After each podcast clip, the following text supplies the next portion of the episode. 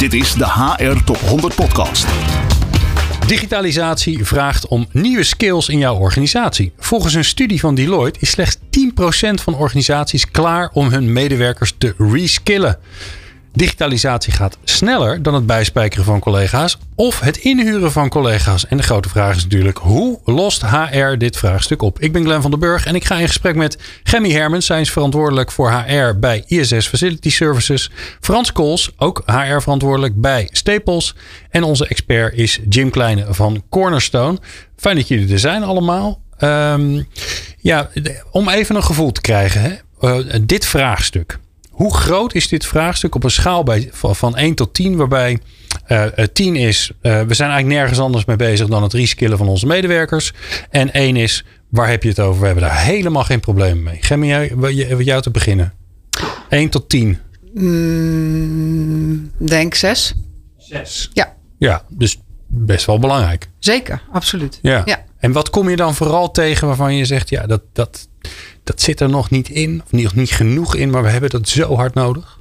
Um, nou, ik wil even eh, de bijzonderheid van onze organisatie benadrukken. Wij zijn een eh, facilitaire uh, dienstverlener. En dat betekent dus dat cruciaal niet zozeer de techniek staat, als wel zeg maar, het menselijk contact. Um, en eigenlijk zijn we altijd op zoek naar de symbiose tussen menselijk contact en techniek, zeg maar. Um, dus en daarom zei ik ook een zes. Natuurlijk, het is super belangrijk en we, zitten, we bedenken ook van alles, zeg maar, om onze mensen op uh, uh, te reskillen, zoals je dat noemt, nawoord overigens. Engels. Ja, hè? Hebben we daar ook iets Nederlands voor? Gewoon, gewoon bij het spijkeren? Uh, nou ja, doorontwikkelen. Oh, dat is ook, ook mooi. Ja. Of te gewoon, gewoon duurzaam te ontwikkelen. Ja. Dat is een hele belangrijke. maar anderzijds, zeker voor onze organisatie, is super belangrijk uh, dat wij het mensen contact onderhouden. Wij hebben een purpose die heet Connecting People and Places to Make the World Work Better. Cruciaal staat daar de connectie tussen mensen en werkplekken. Ja. En als je dat allemaal digitaliseert of op een andere manier invult, dan heb je dat contact niet meer. En dan missen wij onze toegevoegde waarde. Onze mensen is juist, uh, zijn onze toegevoegde Ja. waarde of leveren onze toegevoegde waarde op. Dus vandaar uh, dat wij zeg maar in de facilitering van mensen heel veel proberen te automatiseren. Maar het mens zijn en het contact met onze klant staat echt op nummer uno. Ja. Dus vandaar uh, Nou, dat dat, we er wel mee bezig zijn, maar misschien op een andere manier als dat Frans bij Stapels dat uh, Ja, is. Nou, mooi bedankt voor het bruggetje. Ik ben bijna niet meer nodig. Ik ben Ja. bijna weg, eh, weggeautomatiseerd. Ehm eh, Frans, jij werkt bij, eh, bij Staples. Hè? Die kennen we natuurlijk allemaal van, eh, van alle kantorenbenodigdheden en al- allerlei andere spullen die we nodig hebben in ons werk. Eigenlijk zit- zitten jullie in de business van het ondersteunen van werk eigenlijk. Ja, Hè? zeker. Ja, maar dat valt nu bij mij eigenlijk het kwartje pas binnen. Op een cijfer van 1 tot 10, hoe, hoe belangrijk is dat, dat doorontwikkelen, het, het duurzaam blijven ontwikkelen van je mensen eh, op een schaal van 1 tot 10? We zijn nergens anders mee bezig, een 10 of eh, nou, valt eigenlijk wel mee, joh. Het is, eh, gaat prima. Ja, dat is een eh, interessante vraag. Ik, ik, ik, misschien wel flauw om te zeggen, maar ik denk dat die niet past in 1 tot 10. Ik denk dat het misschien wel 11 is. Oh, zo. En dat het ook gerelateerd is aan het overleven van bedrijven. Ik wil het een beetje vergelijken met de natuur, waarbij eh, soorten uitsterven omdat ze inderdaad niet meer mee kunnen. En dat er nieuwe soorten ontstaan. En dat zie je ook inderdaad met eh, bedrijven. Eh, de digitalisering gaat zo hard dat het heel moeilijk is om bedrijven inderdaad nog te kunnen laten aanpassen. Ze daardoor het niet overleven en nieuwe bedrijven ontstaan. Wat veel makkelijker is inderdaad om weer eigenlijk misschien wat door te starten vanuit scratch. Dus de, de noodzaak om, eh, en hoe dat je het noemt, of het reskillen is of het doorontwikkelen, ja, die, die is eh, keihard. Eh, maar die is voor de ene sector natuurlijk veel belangrijker dan de andere. Ja. Het bakken van brood zal wat langer inderdaad op de huidige manier zich blijven doorontwikkelen dan andere activiteiten die, die uitsterven en opnieuw in een andere vorm gaan, eh, gaan doorstarten. Ja. Ja, hoe pakken jullie dat dan aan? Als het zo ongelooflijk belangrijk is, dan, ja, dan moet je daar natuurlijk elke dag mee bezig zijn. Dus, dus welke, welke slimmigheden hebben jullie daar al op gevonden om te zorgen dat je die, dat gat langzaamaan dicht? Ja. Nou ja, als je kijkt naar eh, onze. eh, aan de ene kant kijk je naar de markt die je bedient. Dus wat doe je? Waar, waarvoor ben je ooit opgericht? Bij Stables is dat kantoorartikelen. We hebben gezegd van ja, die uh, kantoorartikelenmarkt die staat ook wel een beetje uh, synoniem voor traditioneel. Uh, zeker nu onder corona wordt dat heel erg duidelijk dat er de behoefte naar traditionele kantoorartikelen, papier, inkt, dat die versneld afneemt. Dus hoe anticipeer je erop door inderdaad te kijken naar je markt en te kijken naar de behoeften. En misschien inderdaad dat traditionele product waar je sterk in was ondergeschikt te gaan maken. Uh, kijken naar nieuwe productportfolio. Anderzijds kijk je ook naar de bediening van, van de markt. daar waar je niet meer een winkel binnen kan stappen, hoe kan je dan inderdaad online die klant gaan bedienen? En hoe zorg je ervoor dat jouw organisatie dat ook kan faciliteren? Dus in plaats van een pallet te versturen uh, naar een winkel om uh, daar de voorraad aan te vullen. Uh, te zorgen dat je een klein pakketje ook kan versturen naar een privéklant. Ja. Nou, dus dat betekent dat je enerzijds moet kijken naar de markt. Waar is de behoefte? Hoe kan je je portfolio erop aanpassen? Anderzijds, hoe ga je je interne organisatie daarop aanpassen? En faciliteren dat het ook mogelijk wordt. En dat is niet een kwestie van daar gaan we eens rustig over praten. Maar dat is een kwestie van overleven. En hoe snel kunnen we dat doen om te zorgen dat we er volgend jaar nog zijn? Ja, wat, wat, wat, wat, wat vraagt dat van de skills van je mensen? Dat is natuurlijk uh, ja, de, maar de HR, achterliggende HR-vraag die erachter zit. Nou, de, de, de, skills, dan heb je het met name denken over de, uh, de wendbaarheid en ook de mentale wendbaarheid van, uh, van je mensen. Want de wendbaarheid van je organisatie staat ook inderdaad met de, heel, mooi wordt dat uh, agility genoemd. Van uh, hoe agile ben je eigenlijk inderdaad als, als medewerker en kan je daarin meegaan? Of zeg je van nou, ik kom ochtends binnen om 9 uur en of dat op een thuiskantoor is of op een, op een fysiek kantoor. Ehm, en het stapeltje van, van de ochtend ligt aan het einde van de dag aan de andere kant van, van de tafel. Of je gaat kijken inderdaad van wat, wat kunnen we er anders van maken, zodat ik volgend jaar ook nog werk heb. Want ik denk dat dat voor heel veel bedrijven op dit moment uh, aan de orde van de dag is. Ja, Jim, het is natuurlijk wel mooi dat, dat dit is er natuurlijk heel veel aan het gebeuren. Hè? Dat er ontstaan concurrenten die je helemaal niet verwacht. Eh, op plekken die je helemaal niet verwacht. De toetreding op een markt wordt heel vaak veel laagdrempeliger dan, uh, dan dat die was. Nou, ik, ik, kan me voorstellen dat, uh, dat ze bij Staples misschien wel nooit verwacht hadden dat Bol.com een keer een concurrent zou gaan worden. Want ja, die hebben al een platform, die hebben al klanten. En waarom zouden ze ook niet dat soort dingen gaan leveren? Wat zie jij, want jij ziet heel veel organisaties. Als je het breder trekt, wat, wat zijn dan, wat is de noodzaak dan om om andere vaardigheden aan te, te leren? Waar komt die dan aan vandaan? Ja, ik denk dat het um, eigenlijk zoals Chemie en Frans het uh, zelf al aangeven, heel divers is. Hè? Um, ligt heel sterk aan de industrie waar je in begeeft. Aan de ene kant zie je dat je concurrentiepositie uh, vaak in het gedrang komt. Als je naar de retail kijkt, als je naar um, uh, customer-facing industrieën kijkt, daar zie je dat organisaties proberen het hoofd boven water te houden. Um, en vaak kan daar bijvoorbeeld service inderdaad een onderscheidende factor in zijn. terwijl het businessmodel aan zich niet zo heel erg veel verandert. Aan de andere kant zie je industrieën die sterk beïnvloed worden door technologie. dat daar andere vaardigheden voor nodig zijn om samen met die technologie te werken, om het onderhoud aan technologie te doen, bijvoorbeeld robotica.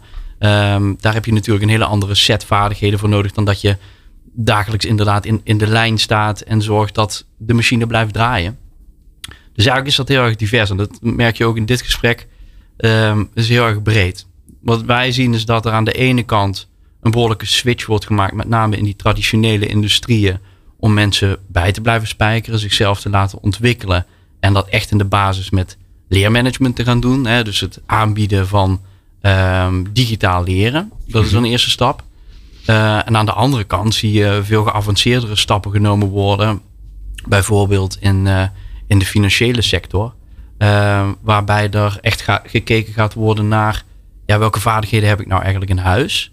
Um, dus is er een, een, een, bepaald gat? Vaak worden de consultants ingehuurd om daar een, een analyse van te maken. Um, welke vaardigheden mis ik om succesvol te gaan zijn in de toekomst? En hoe ga ik dat gat opvullen? En dat is natuurlijk een ja, iets geavanceerdere eh, insteek. Maar ja, is- vanuit een soort visie van wa- waar gaan we überhaupt naartoe met elkaar. Juist, Ja, juist. ja. Ehm, wat ik wel interessant vind, eh Gemmy, is dat bij jullie, eh, je zei het al even, bij ons gaat het om de mensen. Hè? En de mensen en de menselijkheid, die zorgt eigenlijk voor dat wij ons kunnen onderscheiden. En, en ook de waarde kunnen leveren aan onze klanten. Wat ik me ook kan voorstellen is dat, zeker in de, in, de, in de schoonmaaktak, was dat natuurlijk wel anders. Daar hadden we een schoonmaak gebeurde op het moment dat mensen er niet waren. Nou ja, het afgelopen jaar zijn ze er voor groot deel helemaal niet geweest. Dus dat is een ander verhaal. Maar daar zie je natuurlijk ook een shift. Hè? Dus, dus daar zie je natuurlijk ook de shift van ja, misschien wel het, het, ehm, de gastvrijheid die we steeds belangrijker vinden. De vriendelijkheid, het mensencontacten die we steeds belangrijker zijn gaan vinden. Die zie je daar ook plaatsvinden. Hoe pakken jullie dat dan aan? Want dat zijn ook ja, skills die je misschien wel hebt, maar die je extra aandacht moet geven. Absoluut. Wij eh, zijn in de gelukkige omstandigheid dat we onderdeel zijn van een eh, grote global eh, organisatie met eh 450.000 mensen wereldwijd. 450. Ja, en wij hebben een programma dat heet SWAT, Service with a Human Touch. Dus alle medewerkers, nieuwe medewerkers, ook als we een contractwisseling krijgen, of het nou een schoonmaker, receptioniste, handyman is, of een well-being of sustainability lead, je kan zo gek niet bedenken of het zit in de facilitaire dienstverlening, die eh, krijgen allemaal de training Service with a Human Touch. Dus dat is serviceverlening eh, op een, eh, ja, het woord zegt het al, op een humane wijze. Waardoor zeg maar ook mensen echt opvallen als ze aanwezig zijn. Ja, want dat is Ehm, de andere uitdaging die jullie natuurlijk in Nederland hebben. Dat als je hier een, eh, ik weet niet of het in een andere, eh, andere, met andere dienstverlening ook is, maar als je in de schoonmaak een nieuw contract krijgen, dan krijg je de mensen erbij. Ja. Want die gaan met het werk mee. Ja, dus dan bij heb je catering ineens- ook zo grotendeels. Ja. Ehm, eh, en dat klopt, dus die krijg je erbij. Dus die gaan, al die mensen krij- krijgen eigenlijk een soort van ISS, zeg maar, Ja. school over zich heen. om ook, nou ja, onze kleur is blauw. Blauw te worden, zeg maar, een ISS-hart te krijgen. Eh, nou, en schoonmaken is natuurlijk af, dat is echt wel een mooi voorbeeld. Afgelopen jaren cruciaal gebleken eh, in de coronacrisis. Eh, dus waar eerst misschien wat af en toe wat minder naar de schoonmaken werd gekeken, is die nu gewoon cruciaal. En in dat werk wordt natuurlijk wel geautomatiseerd. Hè? Dus er wordt met robots voor grote ruimtes gewerkt. Er wordt steeds verfijnder schoongemaakt. We hadden ook een programma dat heette Back to Work. We hebben Homespace. Dat soort dingen worden, dat, daar zit, dat is zeg maar op het snijvlak van gewoon werk en, en, en verfij- verfijnd werk. Dus doorontwikkelen. We hebben ook een eigen afdeling innovatie die ook continu kijkt van wat kunnen wij doen, eh, wat ik net zei, om onze mensen te ondersteunen in hun werk.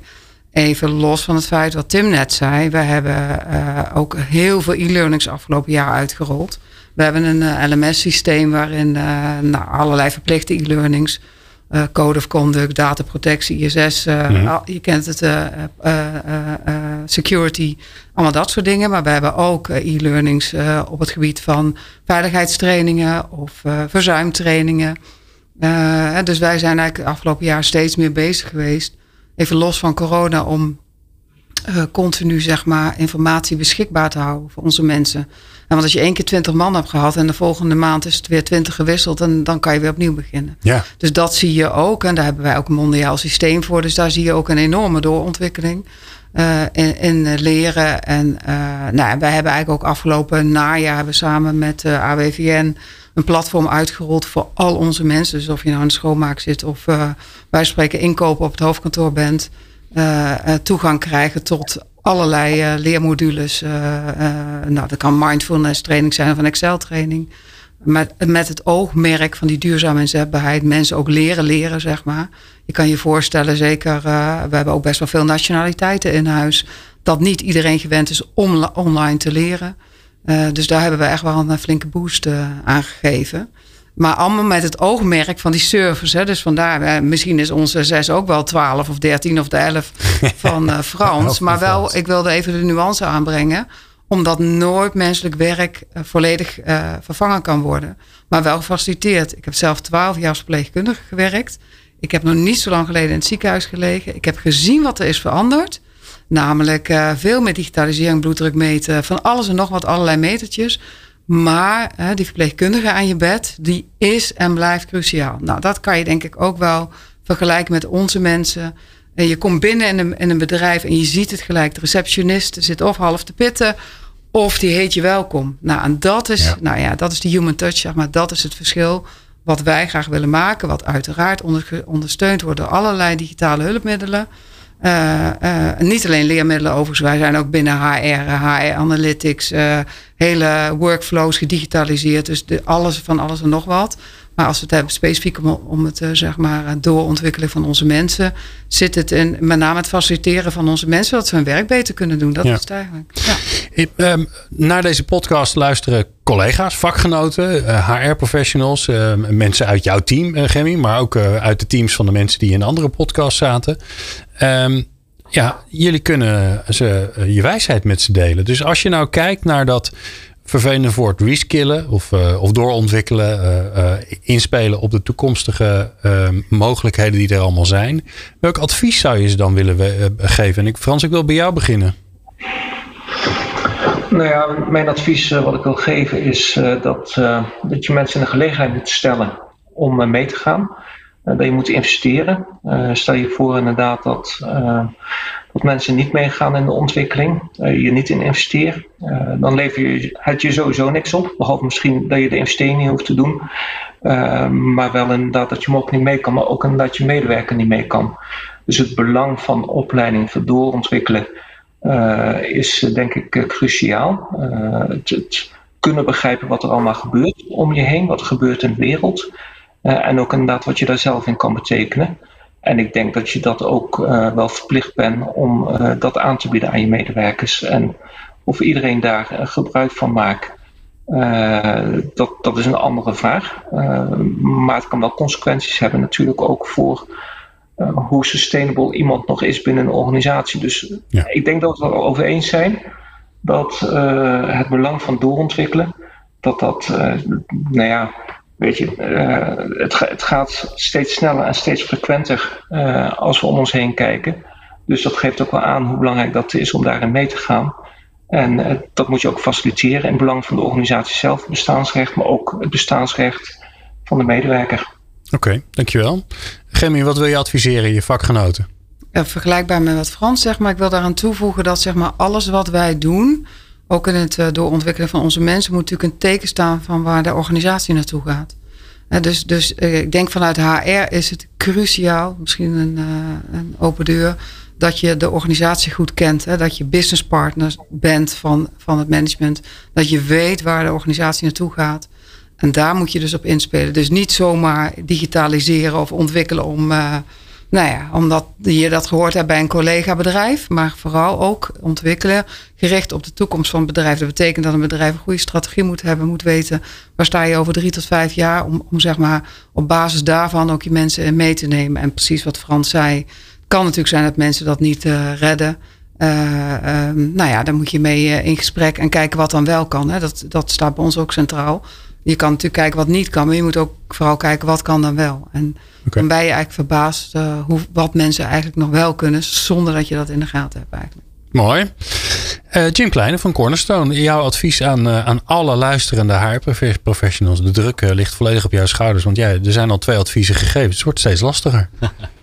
Nee, ik kan het eigenlijk alleen maar versterken. Ehm, we hebben afgelopen jaar hebben we een onderzoek gedaan eh, onder onze klantenkring. Zijn er meer dan 6000. En ehm, daarin kwam naar voren dat het leadership, 90% van het leadership van onze klanten wel het idee had dat zij ehm, hun ehm, mensen in de gelegenheid stellen om zichzelf verder te ontwikkelen. Maar dat er toch een grote groep mensen die daadwerkelijk in de operatie eh, zijn, zo'n 40% eh, die daar toch onzeker over zijn. Die daar eh, een bepaalde twijfel bij hebben of ze zichzelf wel kunnen ontwikkelen. En eh, ik denk dat we allemaal wel eh, dat onzekere gevoel kennen. Helemaal het afgelopen jaar. Eh, wat gaat de toekomst ons brengen? En met name voor medewerkers in vrij traditionele industrieën is het zo dat ze het gevoel hebben van joh, word ik niet op een gegeven moment een keer vervangen? Dat is iets wat leeft. Dat is iets wat Gemmy net aangeeft. Die human touch die haal je niet zomaar ergens uit. Dus dat is niet zozeer ehm, eh, een, een, een zeer sterk punt. Maar ehm, dat gevoel is er wel. Word ik niet op een gegeven moment overbodig? Eh, word ik niet achterhaald door techniek? Zijn er niet mensen in de markt die op een gegeven moment veel vaardiger zijn dan dat ik ben? Met name onder de wat oudere medewerkers leeft het sterk.